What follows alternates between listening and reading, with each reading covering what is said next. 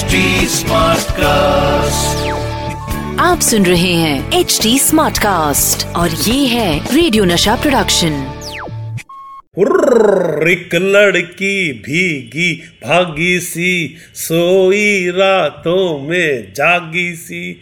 मिली एक अजनबी से कोई आगे न पीछे। तुम ही कहो ये कोई बात है।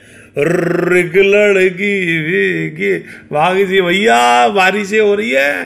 लड़की अगर सड़क पे जाएगी तो भीगेगी तो सही हाँ। लेकिन एक बात याद रखियो, अपने एक्सपीरियंस से बता रहा हूँ। अगर ड्राइव कर रहे हो और कोई भीगी भागी लड़की दिखाई दे जाए तो उसे लिफ्ट मत देना। ये भीगी भागी लड़कियाँ हैं ना, ये भूतनियाँ होती हैं। हाँ सच कह रहा हूँ। The filmy calendar Show.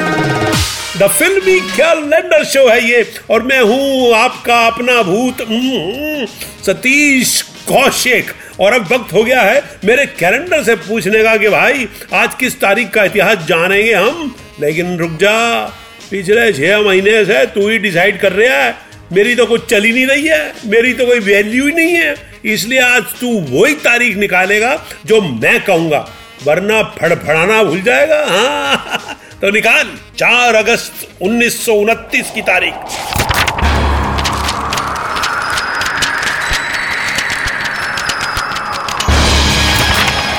हाँ दोस्तों, आज कैलेंडर को मैंने जिस तारीख पर अटकाया है, वो है चार अगस्त उन्नीस सौ उनतीस। और इस दिन जानते हैं क्या हुआ था? इस दिन जन्म हुआ था एक ऐसे कलाकार का, जिसने अपनी अदाकारी डायरेक्शन कंपोजिंग और सबसे बढ़कर अपनी सिंगिंग से इंडिया के संगीत को अमर कर दिया। एक ऐसा सिंगर जिसने जनरेशन्स बदल दी, उनके जीने का अंदाज बदल दिया, उनके कपड़े, उनके तेल से चिपके बालों को लहराना सिखा दिया मोशन को फास्ट फॉरवर्ड कर दिया। ये कमाल का फनकार था, आवाज़ का जादूगर हमारे अपने किशोर कुमार। हालाँकि किशोर दा के लिए दादा मुनि ने भी कहा था कि जब किशोर छोटा था तो उसकी आवाज़ बड़ी खराब थी। मगर एक दिन घर में पड़े एक दराती यानी हसिया से उनका पैर बहुत ज़्यादा बुरी तरह कट गया। उस टाइम पेन किलर तो होते ही नहीं थे। तो भैया, किशोर दा को छह महीने, आए हाय, बड़े दर्द में काटने पड़े। वो अक्सर रोते रहते थे। और इसी रोने की वजह से उनकी आवाज़ में से खराश जो थी, वो सारे गामा बाधारी सा, चली गई। और मिठास सारी धापा मागरी सा, आ गई। और फिर दोस्तों, किशोर दा ने जो गाने गाए, जो गाने गाए, आए हाय, इंडिया को हिला के रख दिया। थैंक्स टू दराती, जिसने इंडिया को इतना बड़ा स्टार दिया। Kishore da we love you उड़ई उड़ई उड़ई यू लव यू दोस्तों, किशोर दा की आवाज़ के तो हम सब कायल हैं ही, मगर उन्होंने एक्टिंग में भी मैदान मार लिया। पड़ोसन में तो वो इस कदर छाए कि महमूद भाईजान जैसे महान कॉमेडियन के सामने भी उनका किरदार लोगों के दिलों में उतर गया। क्या पान खाया था उन्होंने? हाय हाय, क्या पान की जो लाट टपकती थी, क्या सुंदर लगती थी उनके ऊपर। आपको बताऊँ दोस्तों कि किशोर दा का ये किरदार इंस्पायर्ड था उनके एक रिश्तेदार से और इस किरदार को उन्होंने बाद की भी कई फ़िल्मों में प्ले किया। मगर किशोर दा के कई ऐसे किस्से हैं जो उन्हें सबसे अलग बनाते हैं। एक बार रिकॉर्डिंग स्टूडियो से भाग गए। सेक्रेटरी ने किसी तरह पकड़ा और पूछा, क्या हुआ? तो कहा कि प्रोड्यूसर ने पैसे नहीं दिए पूरे। सेक्रेटरी बोला, दादा प्रोड्यूसर तो आप ही हैं। एक बार एक ने पैसे नहीं दिए तो किशोर दा ने उसके घर के नीचे जाकर उसका नाम लेकर गाना गाना शुरू कर दिया कि पैसे दे दे मेरे। उसने घबरा कर पैसे दे दिए।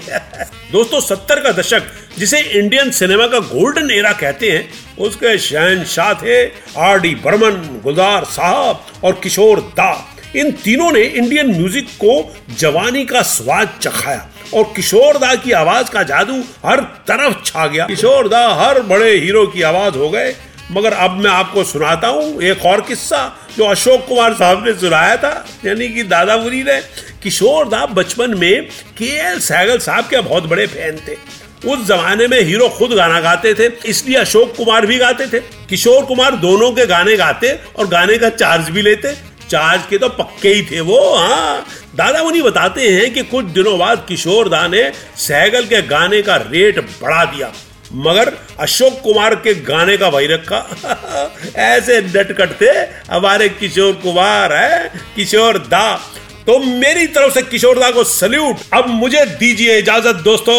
अभी मैं सारे गामा पाधानी सा जाता हूँ और जल्दी ही सानी धाबा मागरे सा आता हूँ।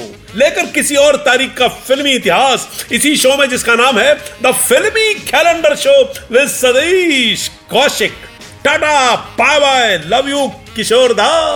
मेरे सपनों की कब आएगी तू आई रुत मजदानी कब आएगी तू? बीती जाए जिंदगानी कब आएगी तू? चलिया तू चलिया। अरे वो तो आएगी नहीं मैं ही जा रहा हूँ उसके बाद भैया बेगम के बाद जा रहा हूँ ये बेगम के लिए गा रहा था। यह मत समझना मैं किसी और के लिए गा रहा था। आप सुन रहे हैं एच डी स्मार्ट कास्ट और ये था रेडियो नशा प्रोडक्शन। HD smart Smartcast.